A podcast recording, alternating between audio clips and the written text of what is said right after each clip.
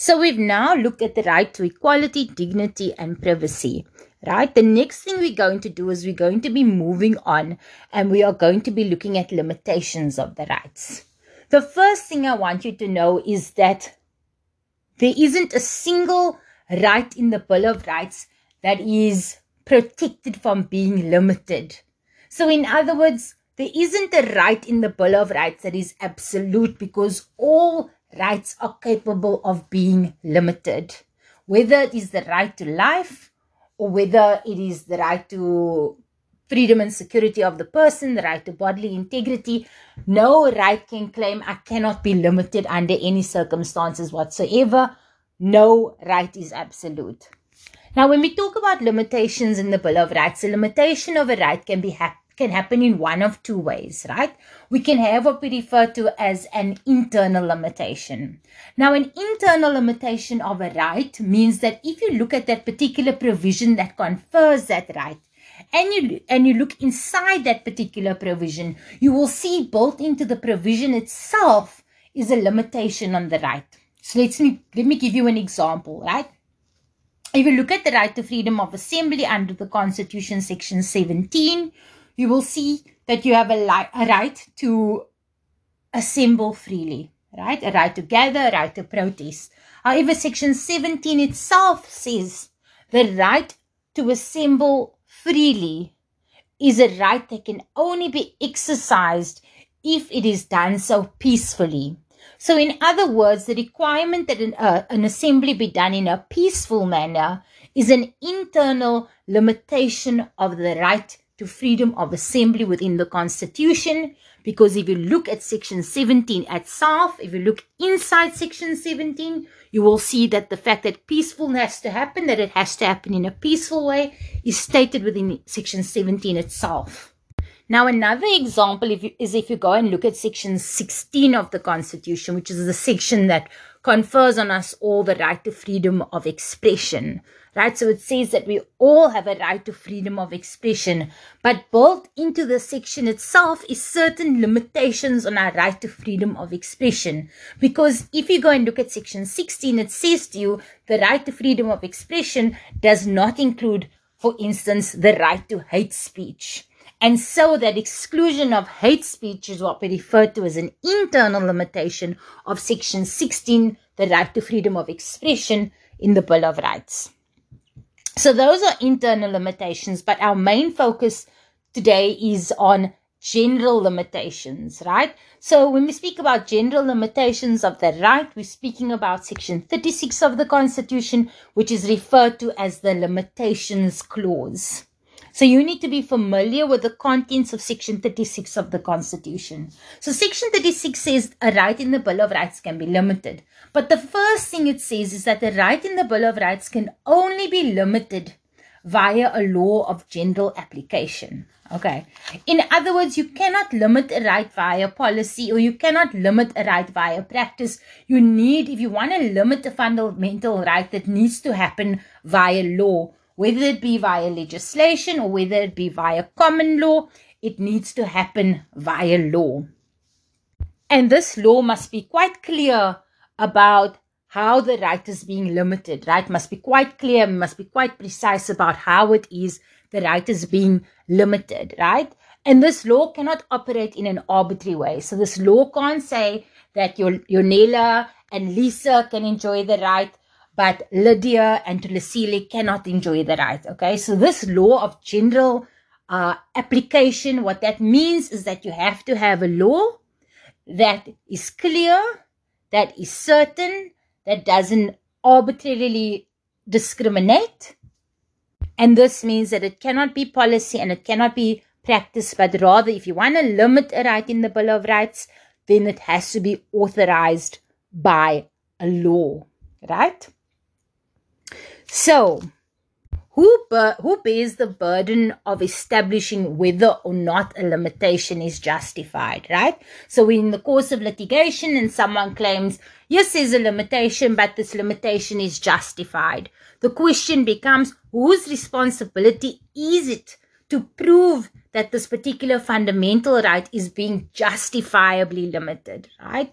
And it is the party who claims that a justification for a limitation exists that is the party that must prove that justification. So if you say yes, but there's a justification for the infringement of the right, then it is you who must show that the particular reason for the limitation of the right is a justifiable reason under Section 36 of the Constitution.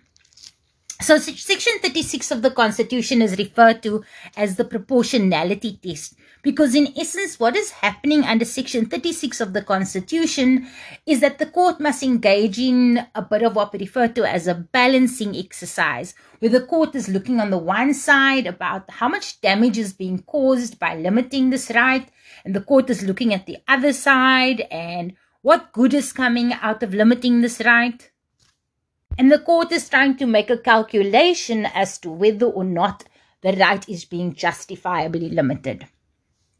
So you will see that section 36 of the constitution states that a right in the bill of rights can only be limited in if it is reasonably and justifiable to limit it in that context in an open and democratic society. So in other words, whatever reason is given for the limitation of a right must be a reason that within a healthy democracy, in a transparent and open and democratic democracy, right, society, we will say, yes, that, that sounds like a good enough reason. That is a good enough reason. Sounds like it will pass the test, right? So, for instance, let's use the example of a policy where you have to be vaccinated um, in order to attend at UWC, right? In order to access the campus, rather, should I say. In that particular instance, your right to freedom and security of the person under Section 12 of the Constitution, that is, your right to bodily integrity, is being limited, right?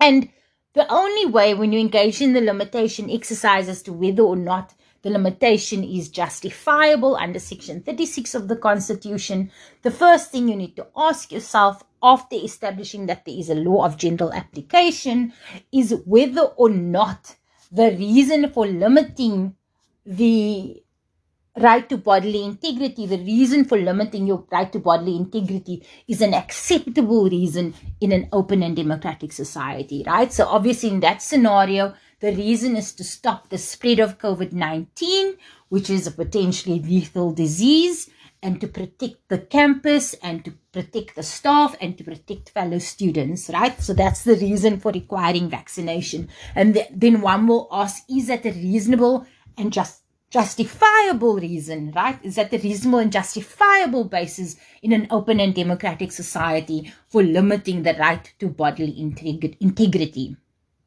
Then you will see that the next thing in section 36 is that section 36 1 sets out certain values that need to be taken into account when determining whether or not a limitation is justified, right? Is justifiable. And you'll remember under our values of human dignity section, we spoke about how the value of human dignity is part of the section 36 limitation analysis, right? So when you're limiting a right, when you're trying to determine whether it's justifiable to require vaccination in order to access certain institutions one would ask oneself to go and look at the value of human dignity, look at the values of equality, and look at the value of, of freedom and assess these values in light of the uh, particular right that is being limited in order to determine whether or not that limitation is reasonable and justifiable. Right. So if you look at section 36 itself, section 36.1 contains a number of subsections, right? Subsection A through to subsection E. And these subsections, right, these are factors that are set out that a court that must engage with whether or not a limitation is justifiable under Section 36 must take these particular subsections into account. Now, the first thing I want you to recognize is that even though this, the, the court is required to take all of these things into account, the court is not limited only to these factors. So it's not what we refer to as a closed list, but rather it's an open list. The court must take all of these factors into account, and the court may take other relevant factors into account as well. And the idea is that this is not the one by one by one exercise where the court looks at the nature and then separately it looks at the importance and then secretly second and, and then next it looks at less restrictive means, right? All of these factors must be put into one basket, right? And must all of these factors must be weighed up in that single basket collectively in order to come to a decision as to whether or not a right is justifiable in a particular instance, right? So you're determining whether or not the right to bodily integrity is justifiably limited by requiring a um, vaccination in order to access certain institutions.